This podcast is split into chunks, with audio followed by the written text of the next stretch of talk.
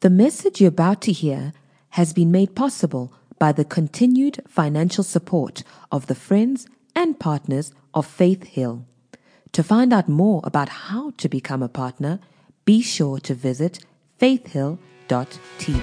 We walk by faith and not by sight. Faith Hill, that's who we are. Amen, amen, and amen, and amen. Who's excited to be here this morning?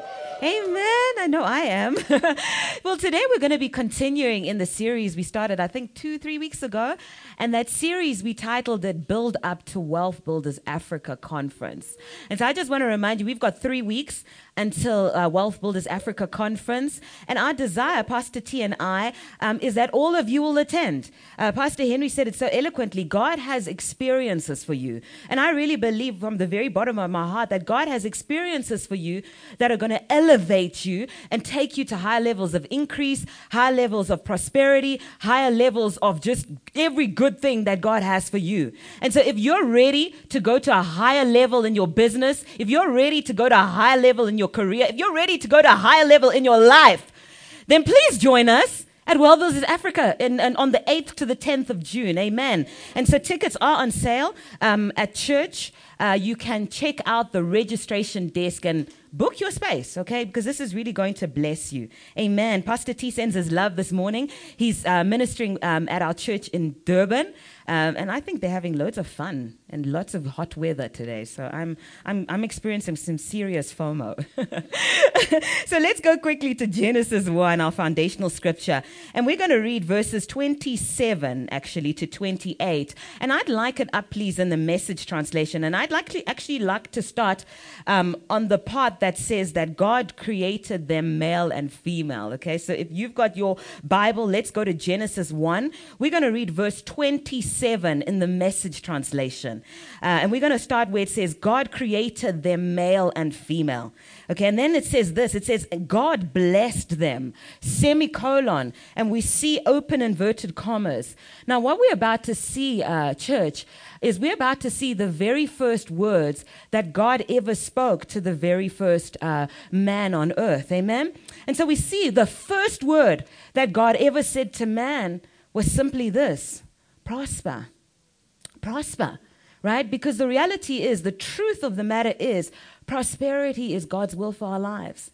You know, the truth of the Word of God is that we are supposed to be prosperous. Amen. And we learned last week that the reason uh, for our prosperity, you know, the definition really of true biblical prosperity is about having an abundance so that we can be a blessing to others. Amen. Having an abundance so that we can make a difference in people's lives. Amen. And then the next thing that God says to the very first man is He says, reproduce.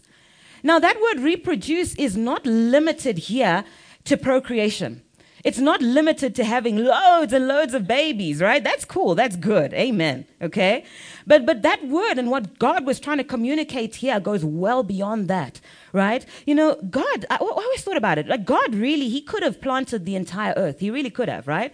But in his wisdom, he, he chose to plant a garden.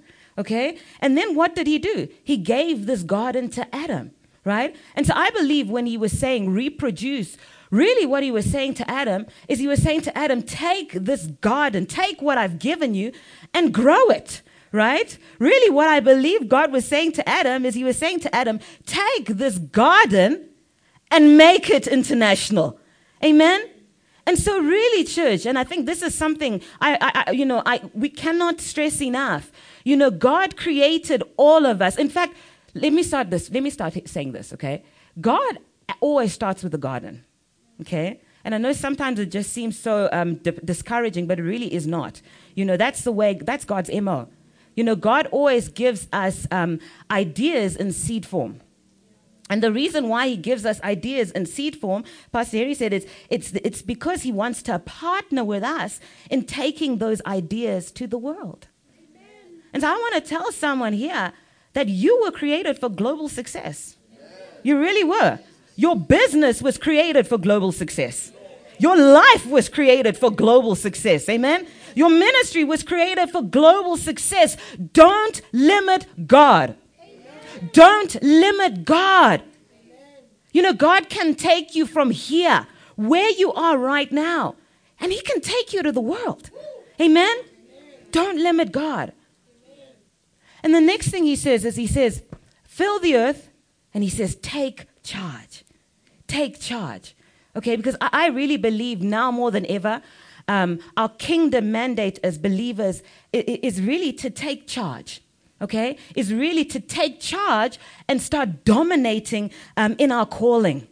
I really, really, really believe now more than ever we're living in a time, you know, where God is telling us there's a sense of urgency. God is telling us it's time to take charge and run our own race. And so today I want to talk to you about running your own race. And I know Chuck's, I know the media team is always asking me, what's your title of your message? Okay, I'm going to give it to you now. So please don't WhatsApp me at 2 p.m. I want to sleep, okay? But, but simply put, the, the title of my message, actually, I was thinking about it yesterday. I thought, what am I going to call this message? Thought, let me just preempt it before I'm asked. And so the title of my message, simply put today, is, is what race am I called to run? What race am I called to run? So this is what we're going to be, uh, uh, uh, you know, really just helping you to answer today, okay? And uh, man, it's going to be, it's going to be a blessing. God has a good word for you, amen, amen. And so in Hebrews 12 verse 1, let's go there quickly. Hebrews 12 verse 1. The scripture says, Wherefore, seeing we are also compassed about with so great a cloud of witnesses, it says, Let us lay aside every weight and the sin which doth so easily beset us. And it says, And let us run with patience the race that is set before us. And so, what we learn in this powerful, powerful passage of scripture is that there is a divinely ordained race that really has been set before each and every single one of us. Okay? Every one of us has a call of God on our lives. Every one of us is called of God. Amen? Don't discount yourself because of your gender. Don't discount yourself because of your age. Don't discount yourself because of your background. You have a calling. You have a call of God on your life. And the thing about this calling is that you had this calling on your life even before you were ever born. Jeremiah, verse 1, oh, Jeremiah chapter 1, verse 5.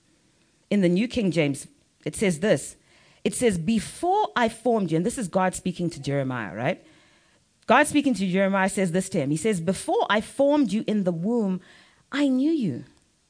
It says, Before you were born, I sanctified you, I ordained you a prophet to the nations.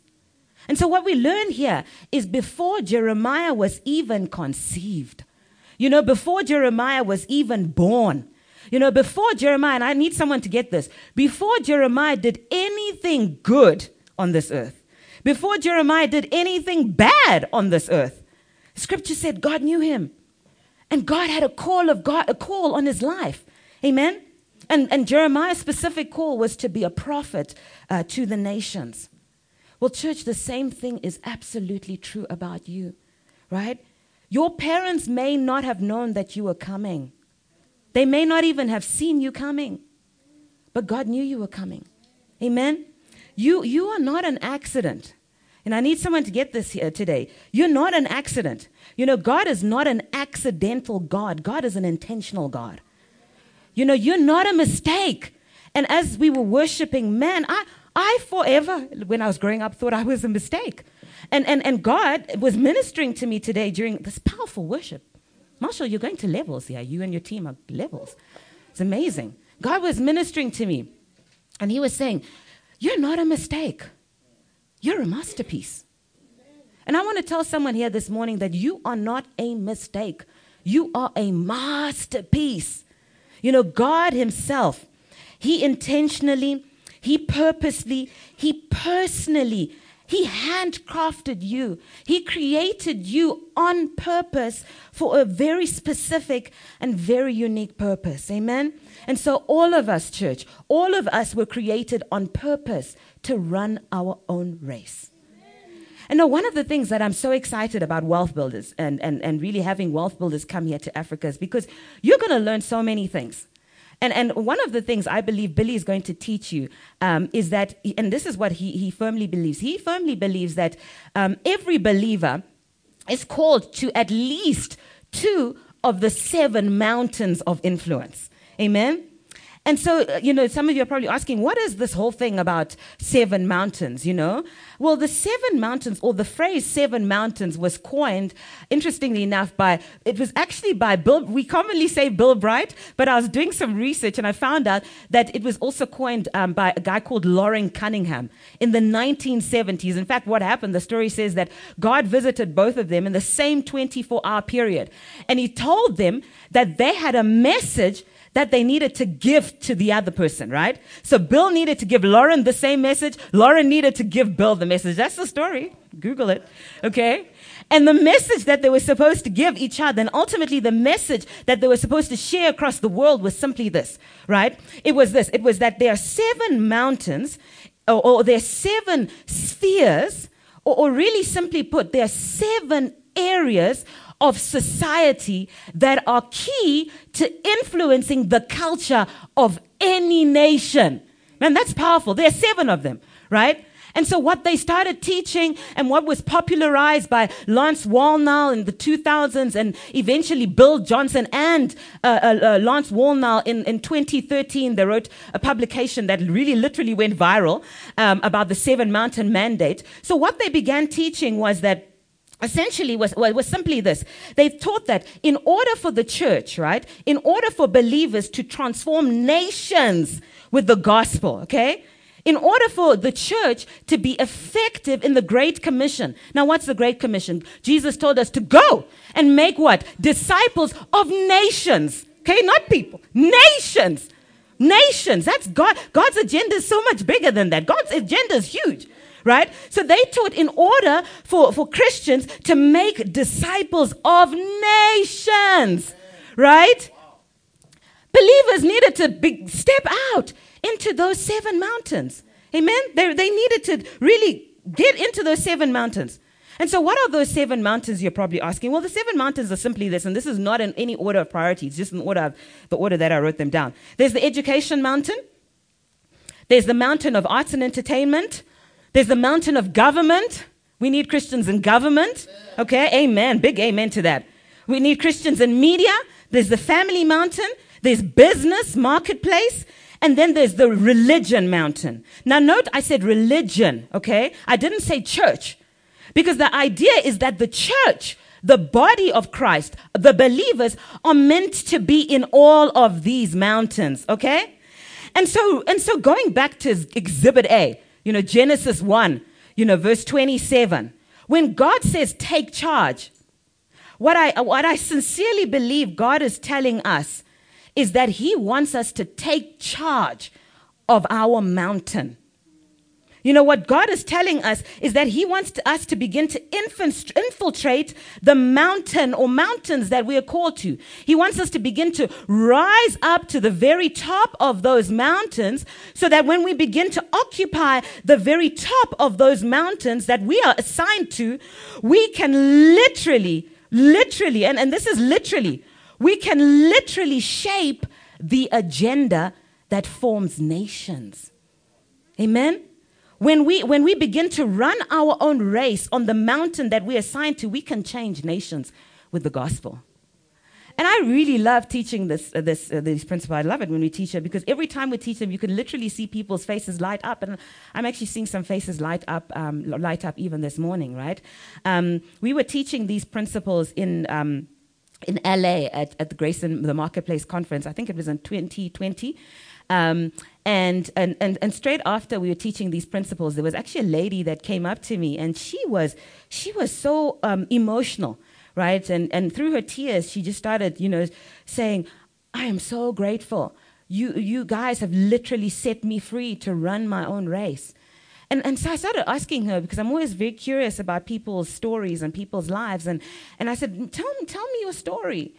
And then she said to me, um, you know, she'd always known from a very young age that she was gifted uh, in the arena of, of, arts and entertainment. By the way, the Grace in the Marketplace conference was a conference, uh, you know, we had a small gathering of actors and, and creatives, right? People that, that God had gifted in that space. And so this particular woman was saying that she always knew she was gifted from a young age to act, right? She, she loved it, she was really passionate about it, right?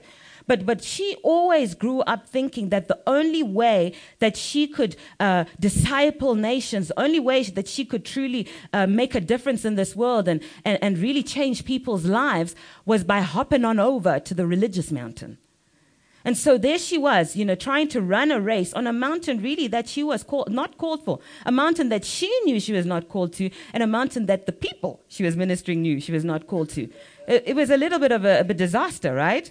And so she was so overwhelmed because for the first time she understood that God had called her, you know, to the to the arts and entertainment mountain. Amen. Amen. And so and so I believe this is where the, the church has missed it for so long. You know, there was really a time where we spent all of our focus, all of our attention on the on the religious mountain. Hmm? Can I get a witness here? You know, there was a time when everyone just wanted to camp out on, on the mountain of religion. You know, I don't know, we, we, we, we, we, we didn't know what we knew then. I think we thought we could change the world. You know, we thought we could see nations changed by the gospel from that one mountain. And so what happened is at some point in time, everyone wanted to be a pastor. Everyone wanted to be a prophet. Yeah, I've seen people, everyone, right? I, yeah, yeah, yeah, yeah. Everyone wanted to be an evangelist. You know, everyone wanted to camp out on that mountain of religion. But what we didn't realize, and I believe what we're now realizing, you know, there's certain men of God who are saying that we're in the third great awakening. What I, I believe personally is that third great awakening, or an aspect of that third great awakening, is that we are now awakening to really the reality that God has called believers not only to go to the religious mountain, but that God has called believers to go into all seven mountains. And as we begin to step into our place of assignment, then and really only then can the church begin to influence and see entire nations come to Christ. Amen. Amen. And so, really, what that means is that regardless of the mountain, you know, that you're called to, regardless of even the mountain that you currently find yourself in, church, that's a place, right, that you can bring the kingdom of God on the earth. Amen. Amen. Let's go to 1 Corinthians 9, and we're going to read verse 24 in the Amplified Classic. That's 1 Corinthians 9. We're going to read verse uh, 24 in the Amplified Classic. It says this it's Apostle Paul speaking. He says, Do you know that in a race all runners compete, but only one receives the prize? And then it says this. Can you guys see it? Can I have it in the Amplified Classic? Please. it's really cool. Okay, so it says, Do you not know that in a race all runners compete, but only one receives the prize? Then it says this Run your race. Run your race and make, uh, no, run your race that you may lay hold of the prize and make it yours.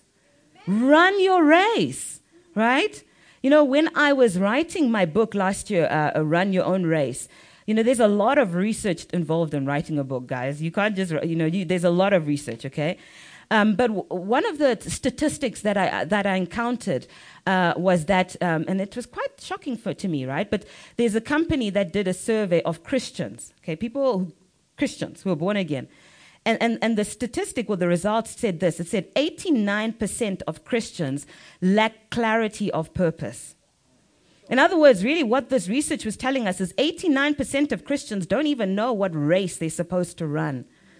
And so, what we find when people don't know what race they're supposed to run, what happens is a lot of people right now are running the wrong race. But how many of you know that when you're running the wrong race, it doesn't matter how hard you train the night before for the race? It really doesn't matter how hard you prepare for that race, right? You know, you may have prepared for nine months. It doesn't even matter how hard you ran on the day of that race. It also doesn't even matter if you even finish that race.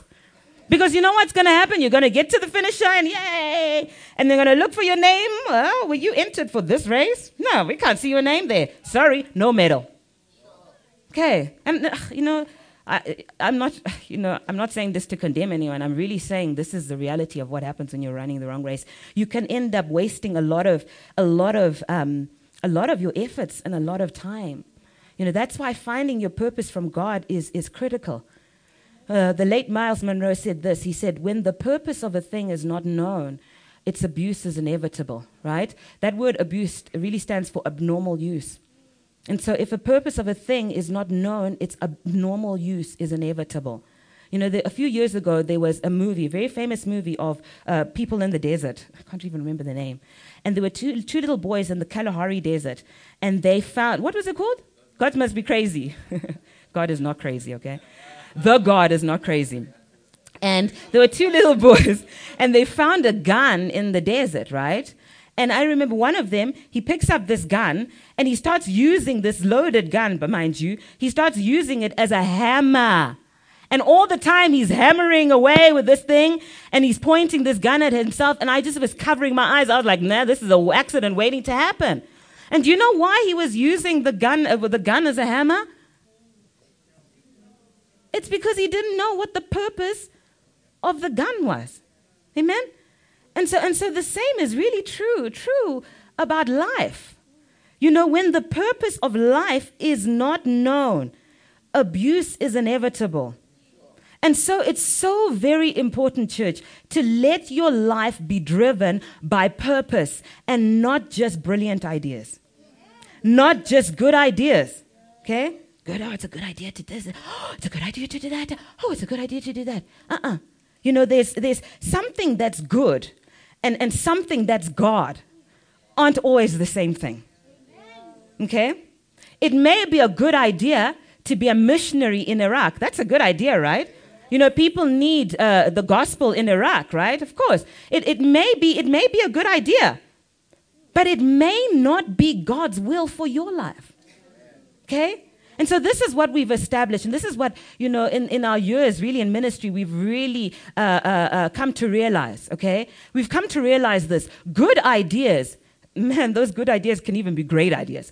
Great ideas will crash. But good God ideas, God ideas will always win. God's will, God's purpose for your life, it will always prevail. Amen. And so it's important that we know what our purpose is. Ephesians 5, verse 17, it says this it says, Therefore, be not unwise, but understanding the will of the Lord. In the NLT, just says, says it like it is, right? It says, Don't act thoughtlessly. In other words, give it some thought.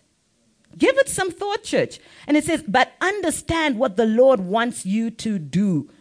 We need to understand what the Lord wants us to do in life. We need to understand the race that God is calling us to run. Amen. And here's the thing about this you know, understanding God's purpose for your life. You know, it's, it's, you, you're not going to find out God's will for your life accidentally. You actually have to seek it to find it. And when you seek it and find it, okay, you're going to also have to be intentional about getting in the game okay? And putting really disciplines in your life to finish strong. And so, when it comes to a believer, now this is the meat of my message. When it comes to a believer, uh, purpose can really be categorized into two.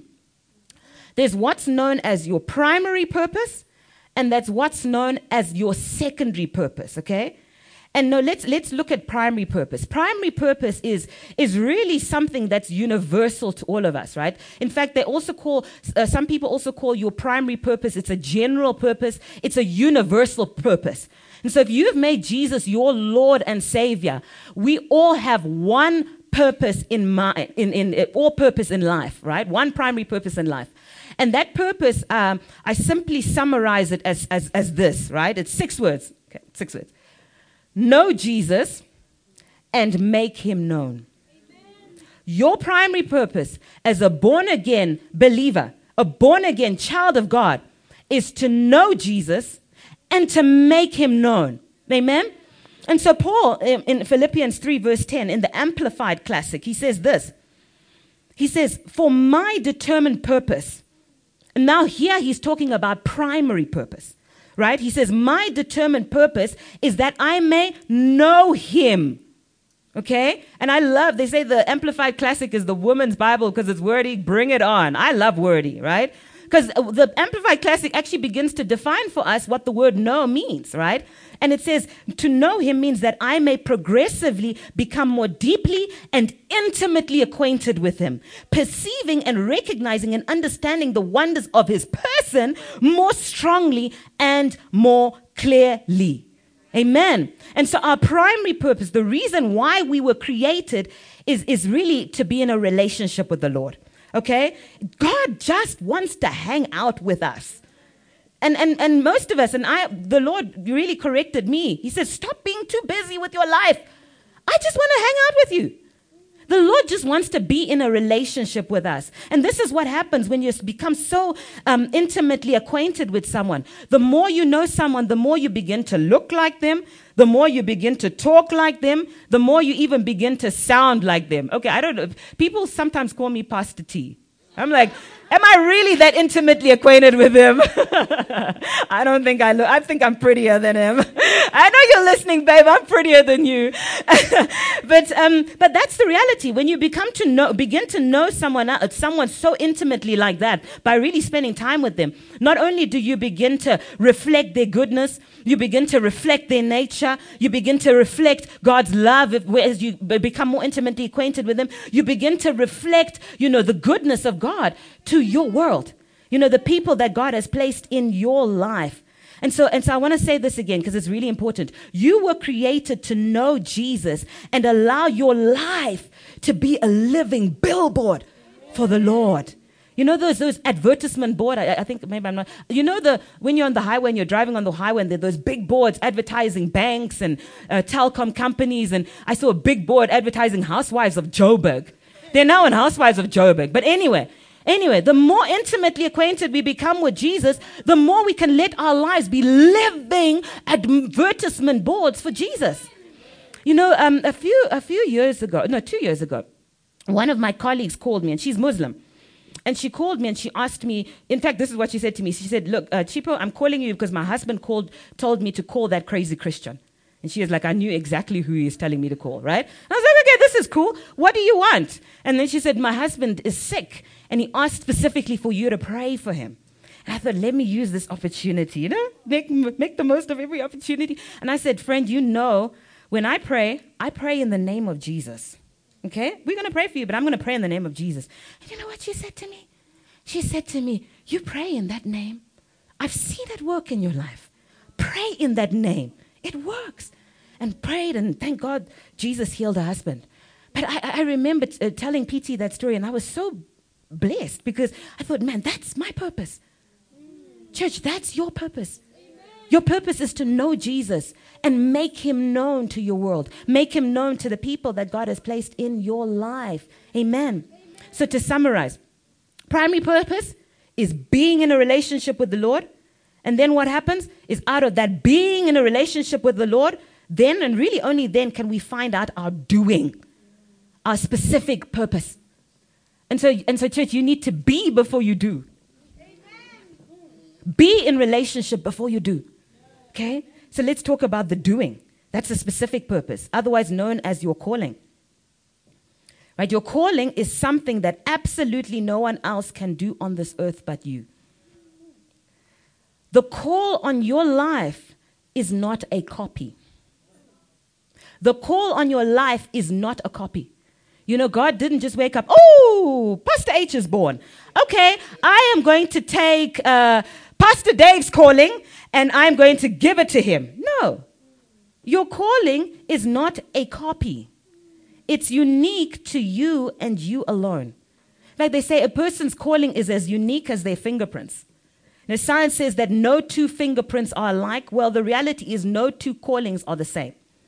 Each and every single person is literally shaped or designed according to his or her calling. And so, interestingly enough, Paul deals with both sort of purposes, your primary and secondary purpose, in the book of Galatians, Galatians chapter 1, verse 15, in the New King James. And this is and this is what he says. We're going to start in verse 15. It says, um, Paul is speaking, and he says, But when it pleased God who separated me from my mother's womb and called me through his grace, now listen to this, because it gets really exciting. Verse 16. He says this He says, God called me to reveal his son in me. Okay, and I'm going to stop there. Because what we're about to see is we're about to see the twofold purpose of man revealed, right? The, we, Paul is saying his primary purpose, right, is, is for Jesus to be revealed in him. Okay, he says to reveal his son in me. And then Paul carries on. This is pretty cool, right? And he says, that I might preach him among the Gentiles. I did not immediately confer with flesh and blood. And so what we see here is we see then Paul's secondary purpose, his calling. And what was Paul's secondary calling? What was Paul made and fashioned in his mother's womb to do? To uniquely do? He was called to preach the gospel to the Gentiles. Amen. So I really hope that we, I've laid a foundation here. Because I know now the question you're asking me is okay, fine. How do I begin to understand what God uniquely created me for? Amen. How do I begin to understand uh, how God, what God created me for? for? Right? I've got three ways, three ways you can begin to actually, and three ways that the Lord really has helped me understand, you know, the, the, the race I'm supposed to run, what He'd uniquely wired and gifted me for. The first one is going to sound so simple, you know. Uh, some of you are going to be deeply disappointed, but it's really that simple. Okay, if you want to find out what you were uniquely created for, number one, ask the one who created you. Ask the one who created you. You know, if I was to come into this room with an invention that you guys had never in your life seen before, right? Never in your life seen before. And I was to ask you, you know, what, what, what, what is this thing? What's the purpose of this thing? I mean, what would you say? You said, I don't know. I don't know. I've never seen that thing in my life, right? But on the other hand, if the person the, the, the, the creator of the invention was to walk into the room, well, what's the most logical thing for me to do? The most logical thing to me to do is ask the creator, right? He's the one who created the thing. Well, the same is true about life. You know, church, we didn't evolve. Right? The, the, some people say we evolved from some bacteria in the dust and we became, others say we evolved from some baboons. I don't know. Honestly, we didn't evolve. We were created. And so if you want to find out why you were created, ask the creator, right? And sometimes maybe that creator of that invention, you never in your life meet him, right? Well, another way to find out what the invention is for is to go to the manual, right? And the manual for you to find out what you were created for is the Bible. Go to the Bible. Go to the Word of God. Amen. Jesus found his purpose in the Word. You know, Jesus literally found places in the Word that were written about him. There are places in the Word of God that are written about you. You know, there are places in the Word of God that will show you and reveal to you. I don't know how God does it, but He does through the Holy Spirit. The Holy Spirit will begin to speak to you. And so it's so very important for you to get in the book. Get in the book. Um, when I began to seek the Lord earnestly about His specific will for my life, you know, um, I, I, I, I, just started spending more time in the Word. Um, and, and I remember I'd be spending time in the Word, and, and there was one specific um, passage of Scripture that I was just led to, right? And it was in First Peter 4, verse, um, I think it was verse 10 in the, in the NLT. And, and, and, and, and, and the Lord said this in the Scripture He says, God has given each of you a gift from His great variety of gifts. And it says, use them to serve uh, one another well. My heart really started racing because, you know, whenever you read the word, be expectant to really hear from God. And I'm, I'm, I'm reading the scripture and my heart starts racing. And the Holy Spirit starts edging me on. Carry on, continue reading. And, and the, the verse 11 says this it says, Do you have the gift of speaking? Then it says, Speak as though God Himself was speaking through you. I don't know what happened there. You know, in, uh, it was the days before I got converted to the iPad. So I was using a, a, um, a manual Bible. And, and I mean, the font of the Bible was well, font size probably six or whatever. But as I read the verse 11, it's like that font size six became font size 100, right? That word literally leapt off this page and leapt into my heart. Because I knew that I knew that I knew then that God had called me in the marketplace to begin to step up a lot more and speak. God had called me in the ministry to begin to step up more and speak. And, and the awesome thing was that He'd called me to speak not out of my own limited ability, but really out of His ability. And that forever changed my life. And it literally forever changed how I view myself, my role in the marketplace, and my role in the ministry. One word from God can change your life. One word. One word from God can literally propel you into your destiny. So get in the book. Get in the book. And, and here I've got to say, not as some religious duty, not as some religious exercise to go from Genesis to Revelations in six months. I, I was very blessed that when I was born again into grace, so I didn't have the religious baggage. I didn't. I didn't do that. I didn't do the, all that stuff. Right? Was born again into grace. But but here's what began to happen to me. I began to read my Bible as a religious duty, like something that I had to do. You know. And as I was in the Word, I just found no real enjoyment. I'm just going to be honest with you, okay? Because sometimes this is what can happen. But do you know what I what I did? I, I, I said to the Lord, I was honest before the Lord, and I said, Lord, I'm just not enjoying my time in the Word. Help me. What's going on here? Help me. And and you know, the Lord is so awesome because He answered that prayer in two days. You know, and that prayer was simply answered by changing the translation that I was reading. You know, I thought, you know, when I was born again, I had to be in King James. No, you don't. And so what happened is two days after I prayed that prayer, someone bought me the Amplified Classic. Hallelujah. Amen. And so I'm in the Word. I love the Word. And I'm reading that word, expecting to hear Jesus speak to me. Right now, I'm in the book of Acts. I've been in the book of Acts for, for since January. You don't have to rush your scripture readings, okay? Just stay in the word. Be open to hearing God. Man, I'm in the book. On Friday, I was reading the, the story of Paul and Silas in the prison. And I was in the prison with Paul and Silas, and we were worshiping the Lord. And the prison doors opened. there was an earthquake. Oh, man, it's so good. I love the word. Get in the book. You know, the Lord will show you things in the book. He'll show you things about your calling. He'll show you things about how He's uniquely wired that you never even thought existed um, in your life. Amen. The second one, and this is really one of the most common ways God reveals His purpose to us, is, is really through the desires of, of our heart as we're delighting ourselves in Him. Amen. Psalm 37, verse 4 says this it says, Delight yourself in the Lord, and he shall give you the desires of your heart. Now, now this verse has been um, commonly interpreted to mean that God will give you whatever you want, right? And so some people have used this verse to desire other people's houses, to desire other people's cars. Some have pushed the envelope to start desiring other people's spouses. But God's not about to fulfill a, desire, a crazy desire like that. Really, He's not, right? Really, what the scripture means is that when you are delighting yourself in the Lord, and, and what does delighting look like? Delighting, um, the Holy Spirit told me, told me delighting is simply um, seeking the Lord wholeheartedly. You know, seeking His will for your life wholeheartedly, just being genuine about it. Lord, why am I here? You know, delighting can look like committing your life to the Lord, committing everything concerning your life to the Lord.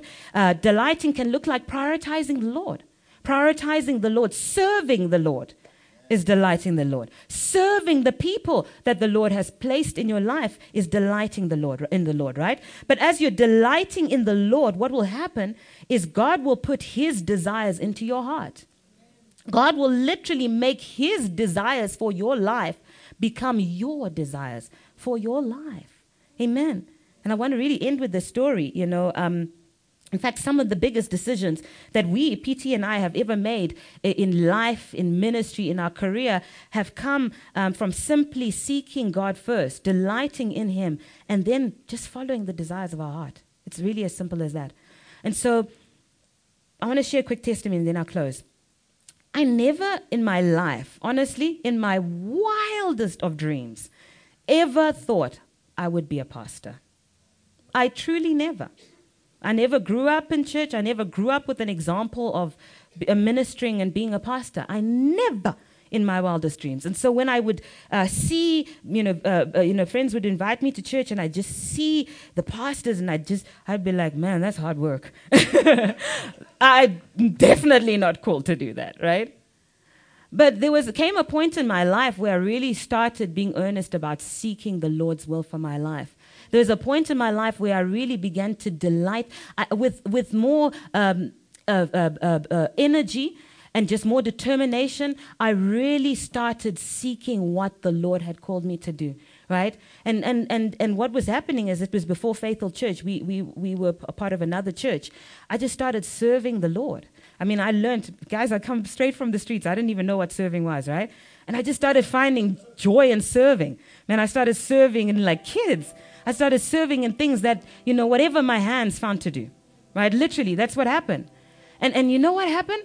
as I was serving, as I was delighting myself in the Lord, all of a sudden, the Lord's changed my desires. All of a sudden, I had this burning uh, sense of urgency. It was just a burning desire to just, to just serve people more. Had this burning desire, you know, to just want to see people's lives changed, to want to see people get better, to want to see people grow um, and disciple them in the Word of God, which had forever changed my life. The Lord changed my desires. And I literally just followed those desires. And I thank God, you know, because He's really helped me. That was how I began to step up um, on this mountain of religion. Amen.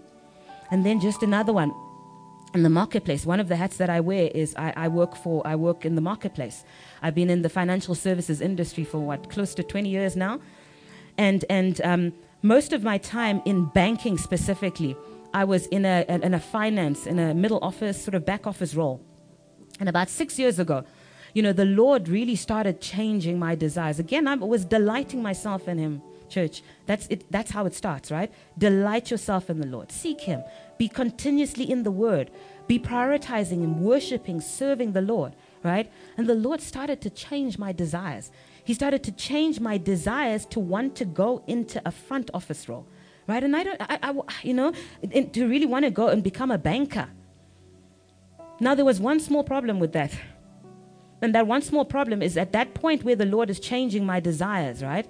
The company is not moving anyone from back office to front office because there'd been some fraud event with a trader who'd moved from back office. So he'd known all the passwords, he knew the engine room, right? So the, the company just took a conservative stance and said, no one is moving, okay? And then as I'm, you know, asking people who are in the role, asking people in banking what this whole banker role is about, I mean, they were looking at me and they were like, what? You want to do what? You're crazy. You know, most bankers, you know, they move through as bankers, right? Most bankers who come through come with their own clients. You want to come in with no clients? You want to come in with no experience? Keep dreaming, girl. And I said, Lord, I don't know. You, you, you, really, I mean, you're stirring up my heart to move in that direction. What, what, what, what do I do now? And I'm listening to teaching again, delighting myself in the Lord. I'm teach, I'm listening to the word, and I, I don't remember what the theme of the teaching was that I was listening to. That's just one of the disciplines I've put in my life. I'm in the word. I'm listening to the word. I'm just in the word, day and night, right? And the, the preacher then leads me to um, Psalm 37, verse 4, right? He says, Delight yourself in the Lord, and he'll give you the desires of our heart. But the scripture, the preacher carried on reading, and he read verse 5. And this is what verse 5 says. Can we have it up on the screen? Um, Psalm 37, verse 5. It says, Commit your way to the Lord. Trust also in him, and he shall bring it to pass.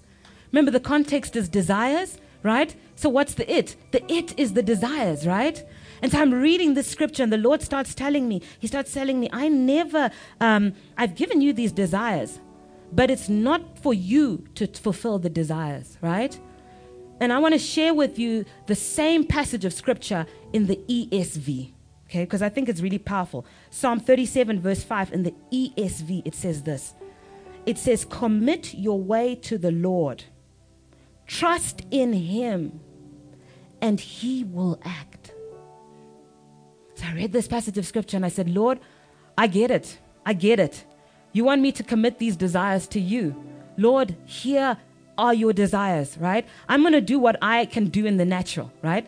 I'm going to send out CVs to get into front office, right? I'm going to talk to people to find out uh, what this front office thing is about. But I'm going to trust in you to do the supernatural.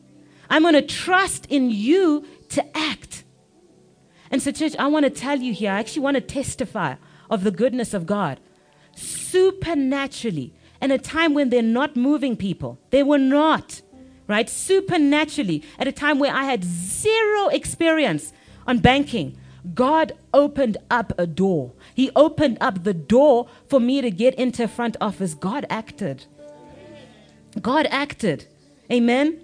And interestingly enough, I was having a conversation with my boss yes on Friday about this. No, she, no, I wasn't even talking about this. We're talking about something else. And then she said to me, "Do you know what? Uh, six years ago, when I hired you, I had so much opposition hiring you. But she said to me, the Lord had spoken to her. The Lord had spoken to her and said, You need to hire this person. And so she's getting through the recruitment process and she's asking her boss, you know, I'm, I'm hiring this person. And you know what her boss said? Her boss said, don't hire this person. They have no experience. Hire them at your own risk. And then she thought, okay, let me go to my boss's boss for good measure. You know, maybe he's going to support this. And her, her boss's boss said, don't hire her. She has no experience. Hire her at your own risk. And so on the flip side, I'm, you know, I, have committed my ways to the Lord. I've trusted in the Lord to act. On the flip side, God has been speaking to my boss about hiring me, and my boss decides to take a faith risk. My boss decides to stop playing it safe. My boss decides I'm going to do this because I have a word from God. And fast forward six years later, church, I want to testify of the goodness of God. That same banker or, or non banker, then, don't hire her. God, oh, man, he's so good. You know, God, I partnered with God. And we were awarded the biggest tender that the banking sector has ever seen in Africa. You know, there are bankers who've been bankers for like 30, 40 years. They've never in their lives seen what we won. They've never. And I thank God every day. I really thank God for changing my desires. Because what then has happened on Friday, I also got um, an email saying that I'd been nominated for the Excellence Awards. That's the company's prestigious awards. That's what God can do for your life. Let's give God the glory. The Excellent Awards for the Deal Maker of the Year. And I was telling PT he better thank God all the days of his life that he married me. You know why? Because when we win that award, the company said that we're going to go, both PT and I, you know, he's blessed. We're going to go on an all expenses holiday, all expenses trip. Think about a week at some destination holiday. They actually said to us, it's not in South Africa. Because they said to us, make sure your passports are ready. Amen. Amen. Well, why don't we get up on our feet? Amen. Thank you, Jesus. Amen. Amen. And I know some of you are saying, what's the third one? the third one is simply this What frustrates you may be a prompting of the Holy Spirit to show you what problems you're created to solve. Yeah. What frustrates you may be the Holy Spirit telling you why He created you, telling you that that's the problems. Those are the problems that I've created for you to solve. There's a gentleman called um, Garrett Camp, and uh, in America, and and what happened is Garrett Camp had, had gone to a conference in San Francisco, and and and and I mean he was so frustrated because you know he's trying to get from his from the conference to his hotel room, and he can't find a cab. And so what he ended up having to do is he ended up having to hire a private driver. And he spent the equivalent of 12,000 rands to get like from here to Fourways Mall. That's like what? 2K, 3Ks, 4Ks? 4, 4 kilometers for those online, right? He spent 12,000, the equivalent of 12,000 rands to travel a very short distance, right? And so he got to his hotel room and he was like, he was determined, man, we need to find a solution here. We need to find a solution. Number one, to just reduce the cost of direct transportation, but also to just add more vehicles in the road to transport people. And you know what company was born out of this? Uber. Uber was born out of frustration. And Garrett Camp, I believe, realizing that he was created to solve for this problem. Amen. Amen. Amen. Well, let us pray. Father, we just want to thank you. Lord, we want to thank you for your word. We want to thank you that you are a good father. Lord, we want to thank you that you created all of us, none of us excluded, on purpose for very specific purpose. Lord, we want to thank you that none of us, none of us is a mistake, none of us is an accident. We were created by you, Lord, for big things. We were created by you, Lord, to do significant things on this earth. Father, I just thank you.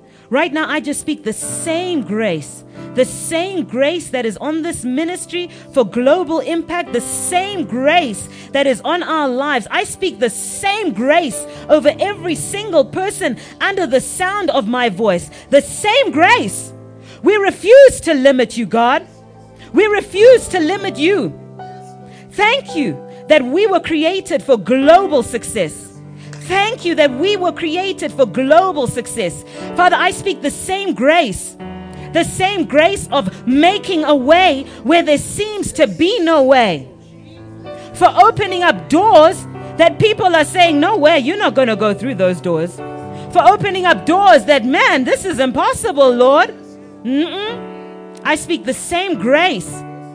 I say doors of opportunity that men say are impossible are, are possible to every single person under the sound of my voice. Father, thank you that you have already gone ahead of us and you've already made every crooked path straight. Thank you, Father, that you're making right now the impossible possible. Father, we thank you right now that you're making the improbable probable. Father, we thank you for doing it. We thank you for doing it in our lives. We give you all the glory. We give you all the honor. Father, use our lives as a billboard. Use our lives to glorify you. Use our lives to demonstrate your goodness, your power, your glory. Father, we open up our lives. We say, have your way in our lives. Lord, we say, make us usable. Make us usable. Make us usable, Father. And we thank you for doing it, Lord. In the mighty name of Jesus, we pray. And we all say, Amen and Amen and Amen. We hope this message has been a blessing to you. Thank you for listening.